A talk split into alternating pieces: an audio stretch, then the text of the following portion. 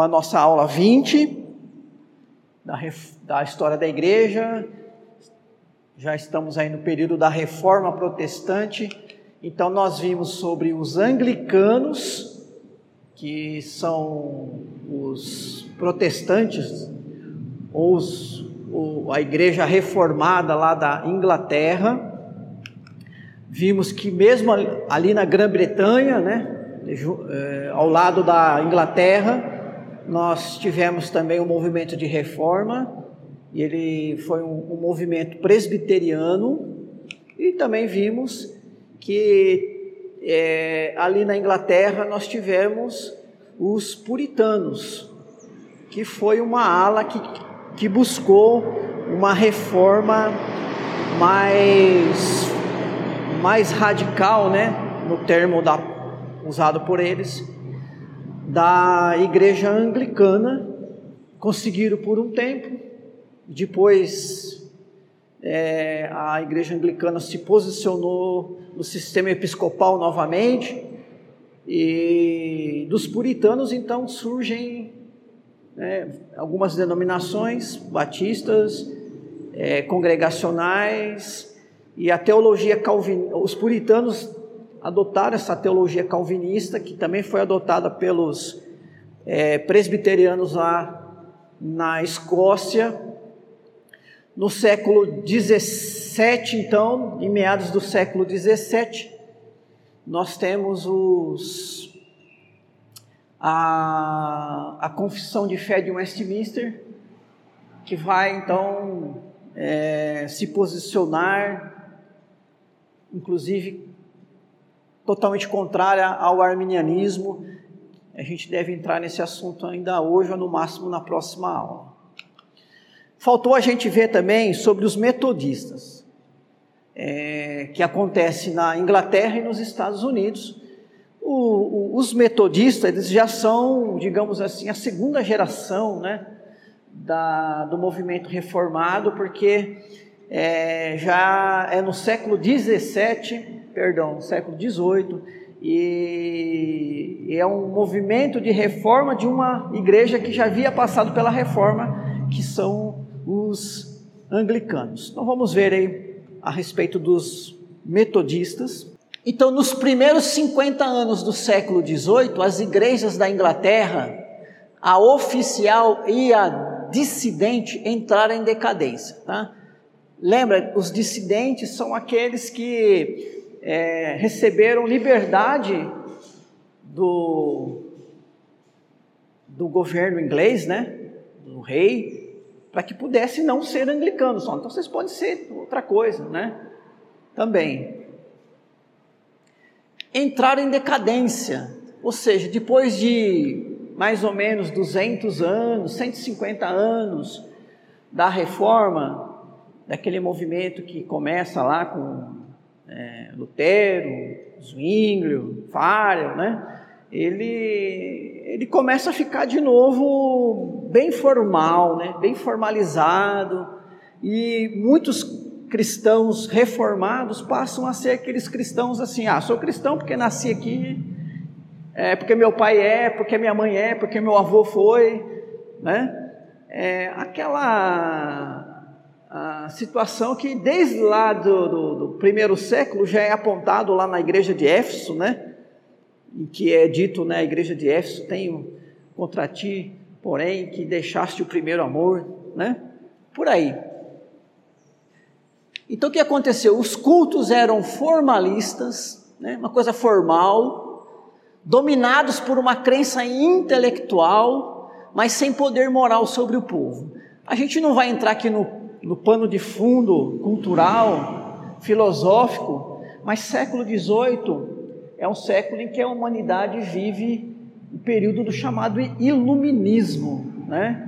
em que é, a, o uso da razão humana ela é apontada como um caminho para a descoberta da verdade e, e, e surge também aquela ideia de que é, é possível racionalmente e por meios naturais é, exercer uma religião. Você não precisa estar necessariamente seguindo os dogmas de uma igreja, Né? Há meios naturais para você fazer isso, e esses meios naturais tinham a ver com uma mentalidade mais científica. Então, não vou trazer mais informações, mas certamente isso afetou a igreja.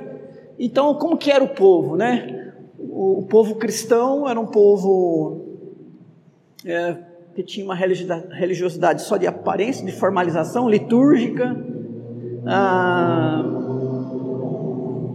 que era uma coisa muito racional, muito intelectual, muito fria, né? E moralmente não trazia grandes efeitos sobre a vida das pessoas, ou seja, não havia transformação de vida, né? Então você era uma religião dessas que a gente chama hoje ainda de nominal, né?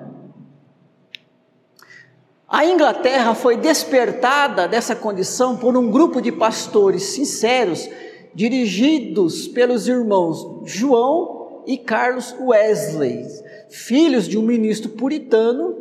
Né? Então, além de João ou John e Carlos, né? ou Charles Wesley, também contaram com a colaboração aqui desse George Whitfield. Né? Então, três personagens aí que eram pastores, pastores da igreja inglesa, pastores que, principalmente os irmãos Wesley, que tinham já uma influência puritana, é, porque eram de família assim, né? E mais aí o George Whitfield. Então, dentre esses três personagens, Whitfield, né, o George Whitfield, era o pregador mais poderoso, que comovia os corações de milhares de pessoas, tanto na Inglaterra como na América do Norte. Então foi um grande pregador, o George Whitfield, né? Os mensagens, sermões que mexiam com as pessoas e que traziam as pessoas a um, a um desejo de renovação, fortalecimento espiritual. Então, Whitfield, ele foi usado nesse sentido, né, da pregação. Carlos Wesley era o poeta sacro, cujos hinos enriqueceram a coleção inológica a partir do seu tempo. E John Wesley foi, sem dúvida alguma, o indiscutível dirigente estadista do movimento. Na idade de 35 anos, né, então John Wesley com 35 anos, ele era o quê? É, um clérigo anglicano, né? então ele era um, um, fazia parte né, do ministério sacerdotal anglicano, e ele liderava um grupo de estudantes metódicos e religiosos, e depois eles ficaram conhecidos como metodistas. Tá? Então veja, o Whitfield, o pregador, o Wesley, o Carlos Wesley, é, colaborando com essa parte da música, né? Dos hinos, e o, a liderança, o, o homem que, que realmente dirigiu e deu rosto a esse movimento foi o John Wesley. É, John Wesley entre, encontrou a realidade da religião espiritual entre os morávios, um grupo dissidente da igreja luterana. Né? Então, olha aqui, ó, religião espiritual, ou seja, aquela religião, aquela religiosidade é, que não se contentava só com a, com a questão formal, né? Com aquela questão litúrgica formal. Mas o, o, o John Wesley, ele, ele encontrou uma maneira, né? É, ele foi influenciado por esse grupo aí dos morados, que já foi um grupo pietista entre os luteranos, e sai dos luteranos por serem mais pietistas, mais espiritualizados, né? E o John Wesley, então, o Carlos, John Wesley, ele é, conhece esse lado com esses moráveis e ele vai seguir por esse caminho. Ou seja, o propósito de Wesley era trazer um avivamento espiritual para a igreja inglesa, né? As pessoas deixarem de ser intelectuais e formais e, e, não ter experiências de conversão e transformação de vida, porque ele queria que isso mudasse, né? É, e ele então vai começar esse tipo de trabalho né, com esses é, é, estudantes seguindo métodos, né, de uma, de uma maneira metódica. Aí vem o nome de metodista. Em 1739, veja, nós estamos aqui há 200 anos depois, né? Que já bem depois, 203 anos depois que Calvino chega em Genebra, né? Por isso que eu falei que já é uma questão de segunda geração, tá?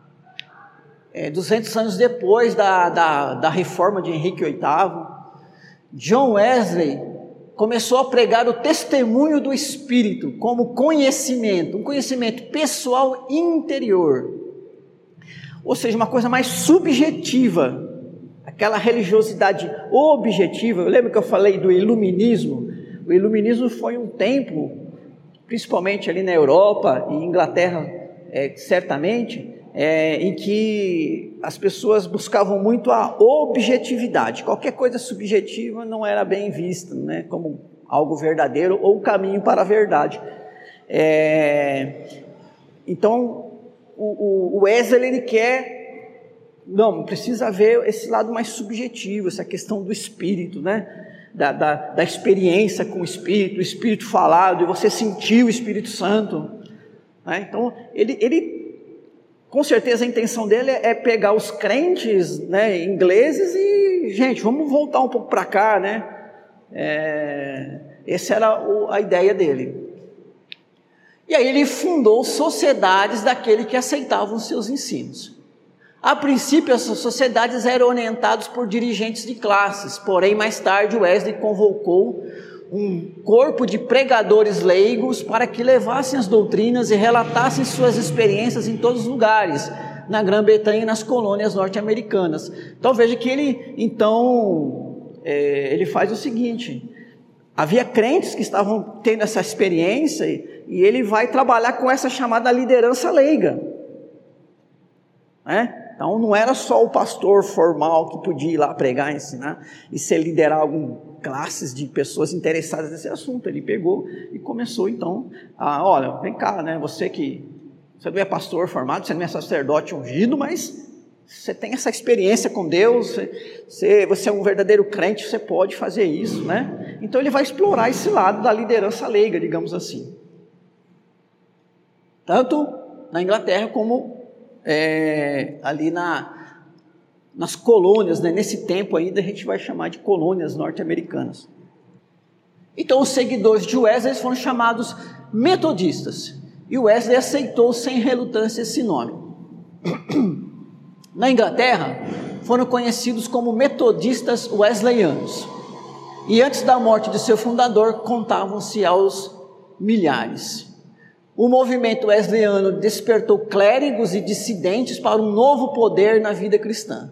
Também contribuiu para a formação de igrejas metodistas sob várias formas em muitos países. Né? Então, o metodismo ele se espalhou não necessariamente de uma maneira uniforme, né? É, porque ele foi inclusive levado por leigos, né? Então você vê é, que isso foi se espalhando, é, tanto ali na Inglaterra, mas especialmente nos Estados Unidos. Né?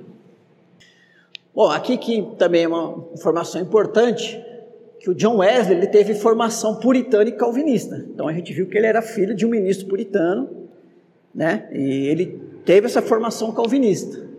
Não obstante, ele tendeu para o ensino arminiano, mas não na totalidade do arminianismo clássico do século XVII. O arminianismo clássico é aquele bem próximo às ideias do Jacó Armínio. Tá? Século XVII, a gente viu que o Armínio ele morre na virada, né? nos primeiros anos do século XVII, e aí ele tem os seus o, o grupo que vai seguir as suas ideias, é, esse grupo ele não consegue colocar as suas ideias na confissão de fé de Westminster, mas ele continua. É, e de certa maneira o, o, arminianismo ele vai sobreviver depois através do metodismo, né? não daquela maneira original, mas com algumas é, contribuições aí de John Wesley, tá? Os estudiosos chamam seu entendimento sobre esse assunto de arminianismo wesleyano. Então, você tem o clássico e o wesleyano. O pentecostalismo tem relação direta com o metodismo e foi muito comum que a maioria dos movimentos pentecostais adotasse o entendimento doutrinário do arminianismo wesleyano. Tá? É, é, é, eu trouxe até essa, esse, é, essa informação né, sobre o metodismo, apesar de não ter feito parte do, do movimento de reforma protestante do século XVI e nem XVII, já 200 anos depois, como foi apontado, mas porque foi um movimento, além de que, além de ser uma igreja espalhada pelo mundo todo, né? É, ela, ele foi um movimento que é, deu base para o pentecostalismo. Né? Então, o pentecostalismo ele vai trazer do metodismo essa questão da subjetividade, da experiência pessoal, do lado mais emocional, e também ele vai é, adotar o arminianismo wesleyano né, como o, o seu entendimento a respeito dessa questão de soberania de Deus, predestinação e etc. Então vamos ver aqui rapidamente algumas coisas. Então, sobre santificação e santidade, o arminianismo clássico afirma que os crentes não possuem a inteira santificação. O wesleyano ensina que os cristãos podem ser completamente santificados nesta vida e que podem viver uma vida santa. Né? Então veja, aqui já há uma diferença entre o, o, metod, o arminianismo clássico e o próprio arminianismo wesleyano. Tá? É só uma questão de nuances, mas é uma diferença.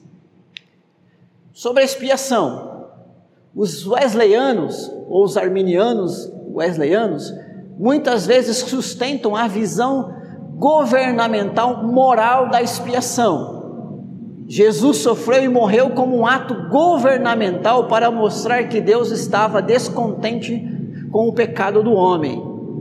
Quem aceita o sofrimento de Jesus será salvo. Essa é a ideia do arminianismo wesleyano. Os clássicos, né, os arminianos clássicos, geralmente sustentam a expiação substitutiva. Jesus morreu estando em nosso lugar como substituto para a humanidade. Então, mais aí uma pequena diferença entre os dois. Sobre perder a salvação. Wesleyanos acreditam que a salvação pode ser perdida por uma vida deliberadamente pecaminosa. Ela pode ser recuperada pelo arrependimento. Já os clássicos, né, os arminianos clássicos, têm opiniões diferentes sobre o assunto. Sobre a justificação.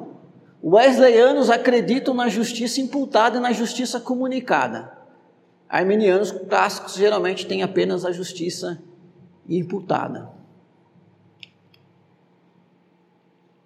Foco no Espírito. Wesleyanos colocam uma prioridade na habitação do Espírito Santo e dons do Espírito Santo, cura, profecias, etc. Arminianos clássicos acreditam na plenitude do Espírito Santo, mas geralmente têm menor incidências em dons do Espírito. Sobre a presciência, Wesleyanos sustentam a presciência clássica. Arminianos clássicos acreditam que Deus conhece o futuro exaustivamente. É, o que, que a gente percebe, não, a ideia não é se aprofundar nisso aí, é só para vocês entenderem, né, ou saberem que há diferenças, mas o, o que, que a gente percebe? Que o arminianismo clássico, ele parece estar muito mais próximo do calvinismo, né, em alguns pontos. Ele vai discordar, é, sim, né? questão de predestinação, que a gente vai ver os cinco pontos né, do calvinismo. Mas ele, por outro lado, ele, o, o, o Jacó Armínio, ele, ele teve formação calvinista, a gente tem que entender isso. Né? Já o Wesley, por estar lá 200 anos depois, apesar de ter formação puritana calvinista, mas ele já consegue distanciar um pouquinho mais. Né? É, e esse distanciamento é, ele é, é, essa doutrina wesleyana mais distanciada então do calvinismo é que é adotada pelos pelos pentecostais, né? Ou pelo menos por a maior parte ou uma parte expressiva dos pentecostais. Okay? Então, é, sobre os metodistas, esse aí, né? É uma igreja que a gente considera também uma igreja reformada, né? tem essa diferença de dela seguir essa linha arminiana, é, mas não é a única, né? Não é a única igreja reformada que segue a linha arminiana. Então agora eu quero entrar na, num outro assunto, que é sobre a teologia reformada presbiteriana. Tá? Essa primeira parte, ela também é, é histórica e é mais informativa. Eu quero falar um pouquinho sobre vocês, sobre para vocês sobre as confissões reformadas. Então, veja, nós não temos apenas uma confissão, né? mas uma série de confissões reformadas, e é importante a gente saber isso, inclusive para entender a própria confissão de fé de Westminster. Os 67 artigos de Úrico Zwinglio, nós vimos que o Zwinglio foi um dos primeiros reformadores lá, contemporâneo de Lutero. Em 1523, né, então veja, bem contemporâneo a Lutero, Lutero vai fixar as 95 teses em 1517. Então, o Zwinglio, aquele reformador é, lá na Suíça, em Zurique, ele vai escrever os chamados 67 artigos, tá? Os 67 artigos de Zwinglio são considerados não somente a primeira confissão reformada, mas a primeira confissão protestante. Ao contrário das 95 teses de Lutero, eles não só abordam um vasto conjunto de doutrinas e práticas, mas deram considerável atenção a alguns princípios basilares do novo movimento protestante. Ah, então, esse, digamos assim, é considerado o primeiro, primeiro escrito que tenta sistematizar ah, o pensamento reformado. O Lutero escreve as 95 teses, se você um dia puder ler, você vai ver que ele está bem concentrado na questão das indulgências. Tá? É, ele vai expandir isso um pouco, mas a, o foco de Lutero nas 95 teses é tratar da indulgência, né? já vimos isso aí, a história disso. Né? O Zwinglio, ele vai escrever esses 67 artigos, ele vai falar inclusive de outras coisas também. Então é um, é um primeiro tratado doutrinário que já não é escrito sobre a luz da teologia medieval católica, né, do escolasticismo, mas é escrito agora dentro do entendimento reformado protestante. Continuando falando daquele 67 artigos do, do, do Zwingli, né? então eles tiveram 26 edições em dois anos, dão ênfase à supremacia das Escrituras. Outros destaques são: Cristo é o único Salvador da humanidade a igreja é definida em categorias espirituais, não institucionais. As obras são boas só na medida em que são de Cristo, não nossas.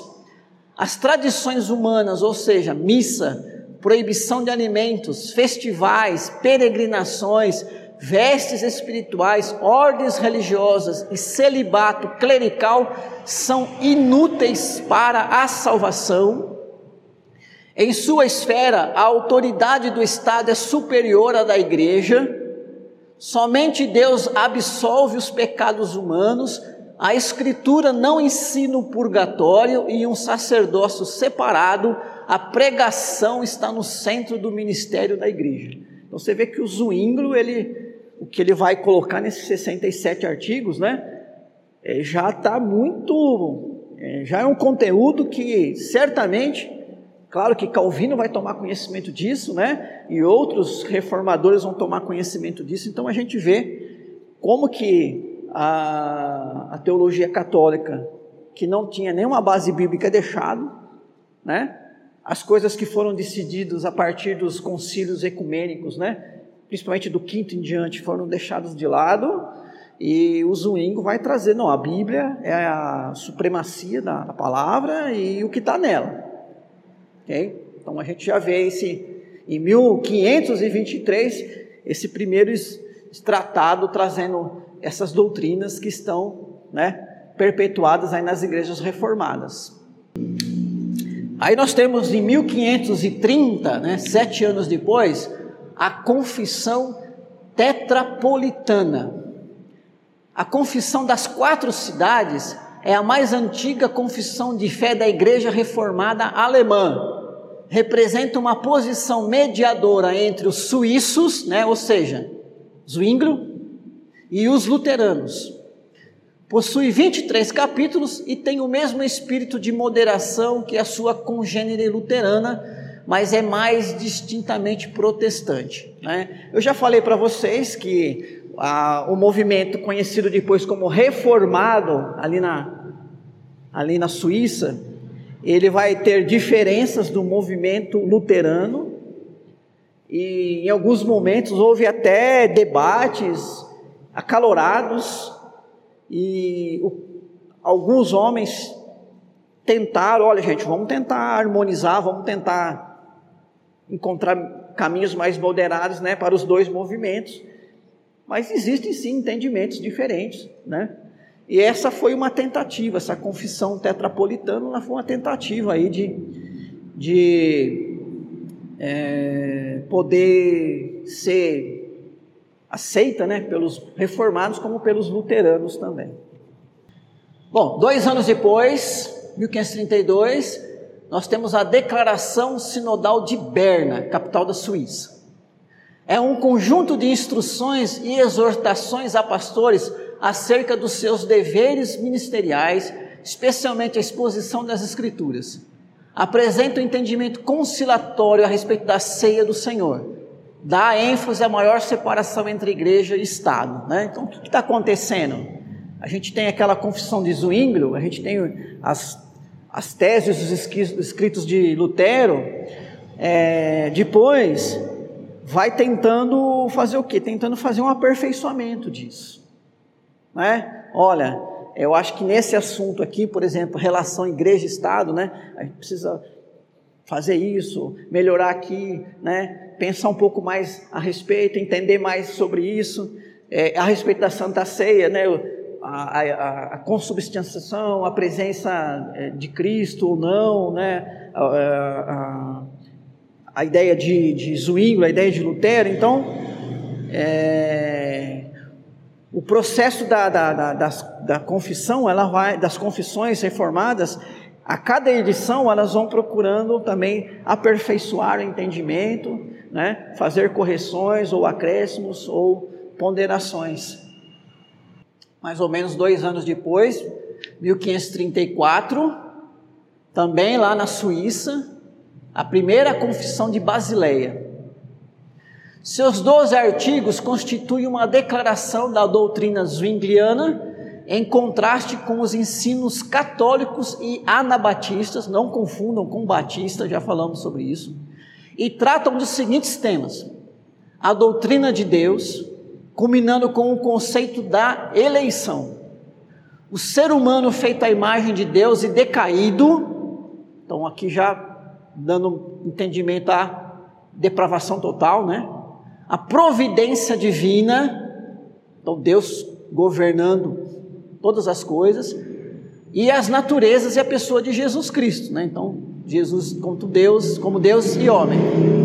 A igreja e os sacramentos, a ceia do Senhor, a disciplina eclesiástica, a autoridade civil, fé e obras, isto é, como a fé leva ao perdão dos pecados, à justiça e às obras de amor, os últimos dias, o juízo final, coisas permitidas e proibidas, né, tradições humanas, e os erros dos anabatistas.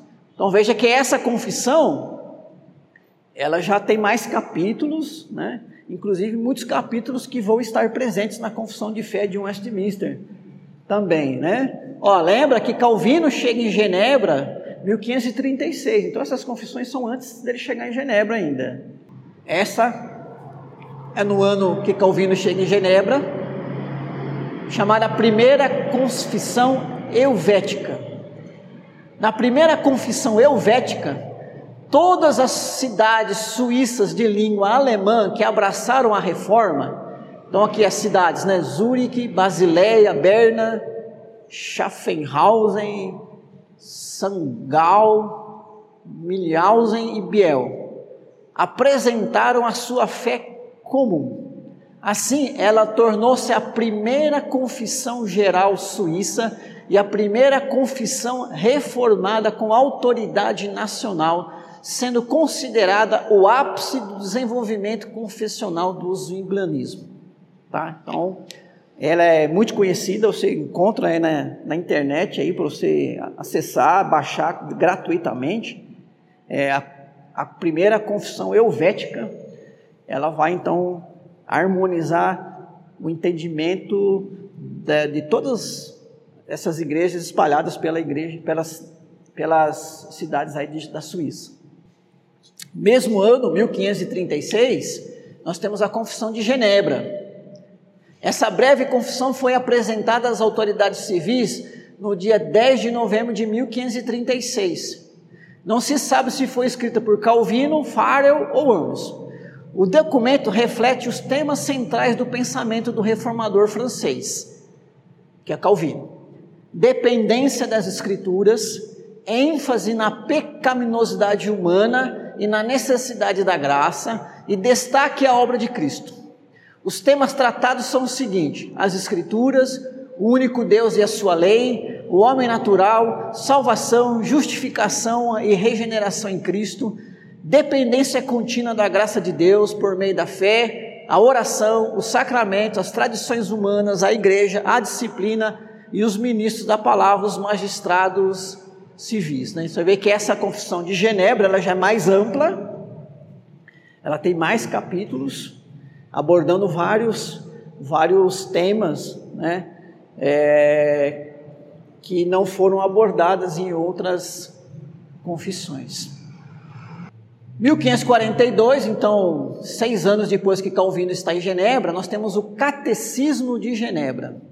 É de autoria de Calvino, apresentado a, de, em a forma de perguntas, né? acho que é em forma de perguntas e respostas, que se tornaria consagrada.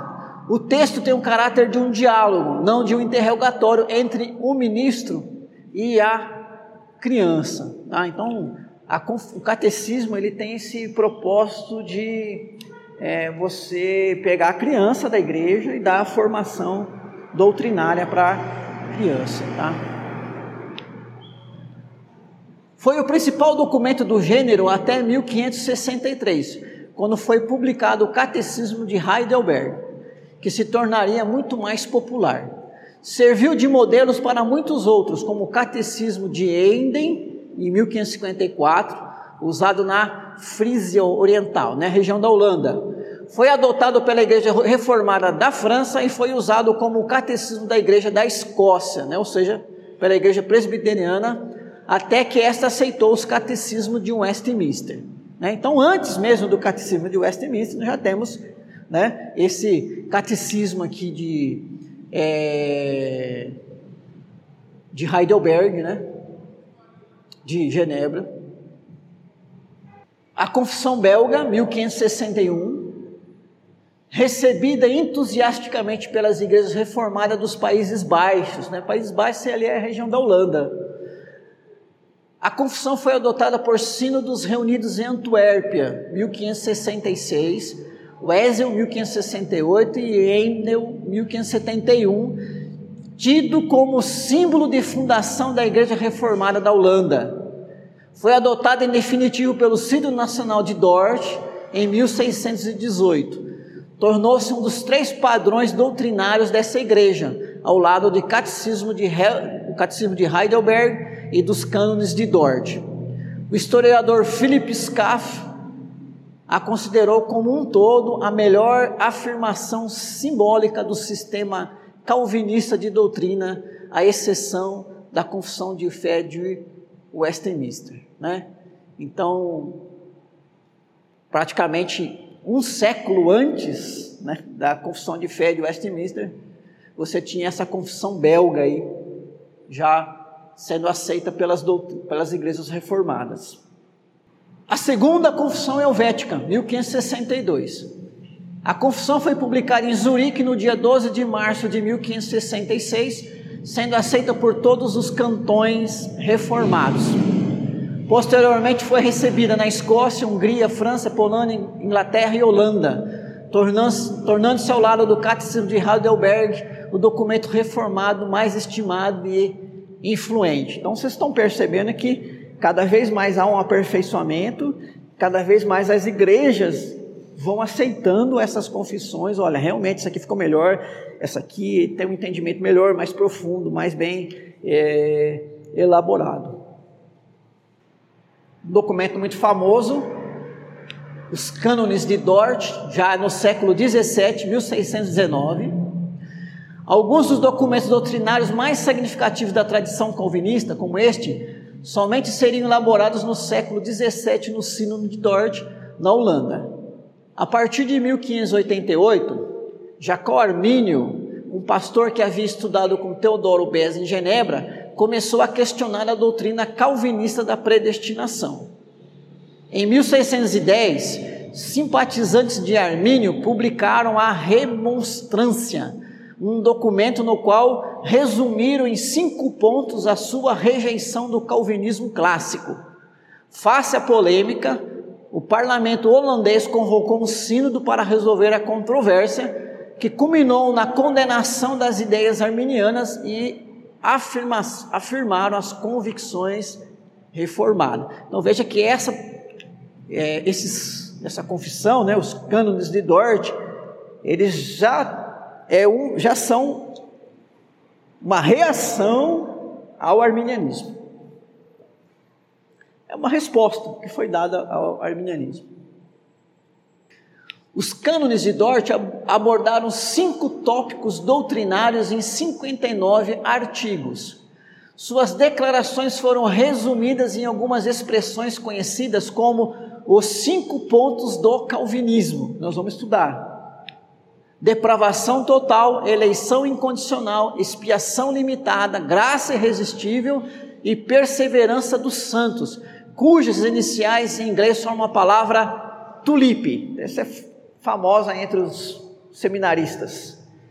Tá? Tulipe. Cada letra dessa é um anagrama, né? Cada letra dessa é, ela é referente a uma dessas, desses cinco pontos eu não vou falar porque meu inglês é péssimo, tá? Mas é, pega esses cinco pontos aqui.